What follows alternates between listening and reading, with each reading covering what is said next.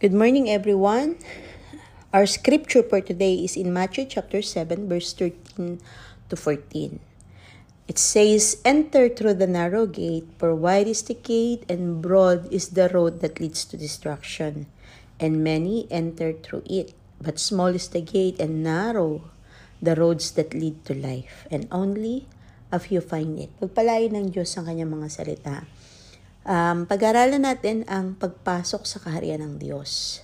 Sabi rito, enter through the narrow gates. So, binibigyan niya tayo ng hint na ikaw at ako ay dapat pumasok sa narrow gate.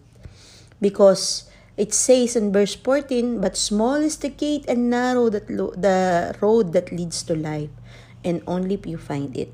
Gusto nang sinasabi ng salita ng Diyos, gusto niya na piliin natin na pumasok sa narrow gate sapagkat it will lead us to life. While the broad, the broad and wide gates, it says, For wide is the gate and broad is the road that leads to destruction and many enter through it. Marami daw ang dumadaan sa daan na ito. Marami ang pumipili sa daan na ito.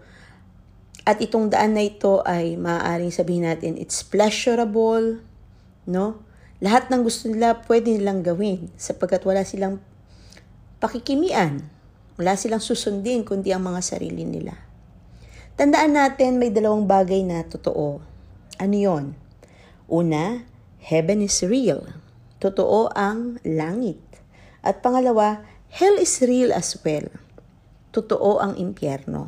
Isang araw, haharap tayo sa isang sitwasyon pagtapos ng ating buhay dito sa lupa.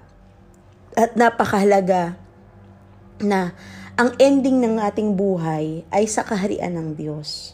Sabi rito, yung narrow gate, it represents or it leads to life. But only few find it. Kakaunti lamang ang nakasusumpong. While the, the wide gates leads to destruction. So may dalawang daan na pwedeng daanan ng tao.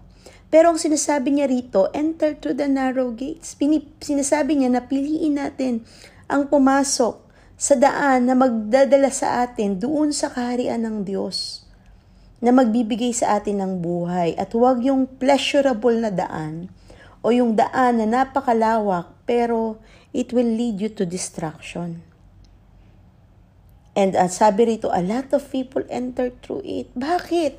Kung ito ay, itong daan na ito, it will lead them to destruction. Bakit marami ang dumadaan? Because they don't see the future. They don't have idea of the kingdom of God. Hindi nila alam kung anong kahihinatnan nila. And they only think about of about things of today what they like, what they want, what is the ple- what is the things that give them pleasure. Mga kapatid, it's very important na pagbulay-bulayan natin ang mga salitang ito. People don't like to talk about God.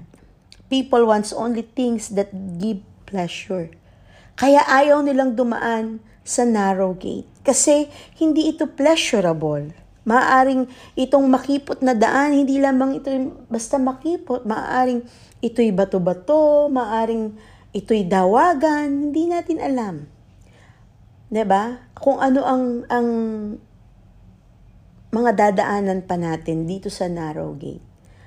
But isang bagay ang real, ang totoo, na it will lead us to life. Kung ang, kung ang daang pipiliin natin ay yung mga bagay na makapagbibigay ng kaligayahan lamang sa ating pisikal, it will end us to destruction. Ngunit kung ang daan na pipiliin natin ay daan patungo sa Diyos, medyo mahirap po ito. Pero it's worth it. Why? Because it will give you an everlasting life with God. Bakit po ba ito ay narrow? Bakit po ba nasabing narrow at ma- ma- makipot na daan?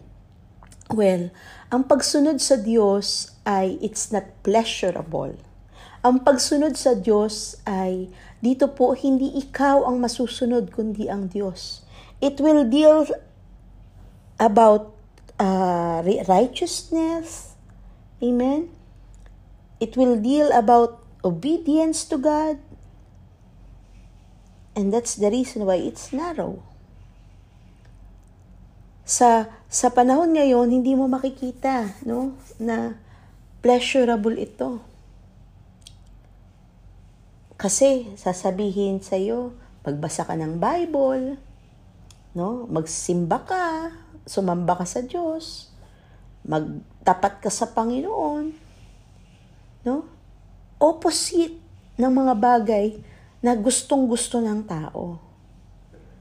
Pero tandaan po natin, ang buhay natin dito sa lupa ay may katapusan.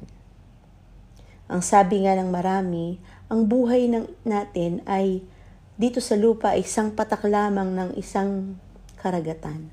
So kung ang buhay natin dito sa lupa ay isang patak lang ng karagatan, at mabubuhay tayo eternity, where you want to spend it? Sa hell ba? O sa langit na kasama ang Diyos? Huwag tayong padadaya sa nakikita nating daan na maluwag but it will lead you to destruction. Mas masarap na maghirap tayo ngayon, ngunit ang dulo nito ay buhay na ganap sa piling ng Diyos. Mga kapatid, maging matalino tayo.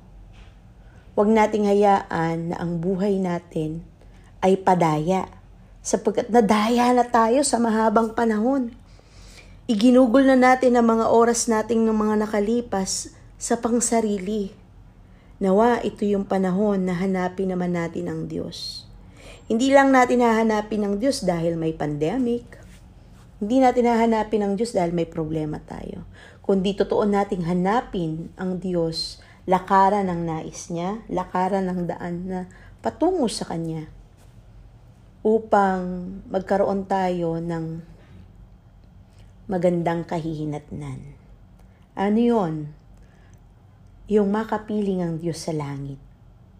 Yung pagharian ng Diyos ang ating buhay dun sa hindi lamang dito sa lupa kundi dun sa buhay na walang hanggan.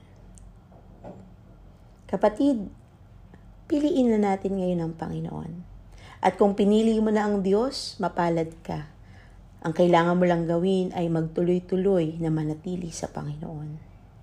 Nawa kayo po ay napagpala sa ating uh, sa aking pong na, na, nasabi o na-discuss. At sa uulitin po ulit, pagpalain tayo ng Diyos. God bless.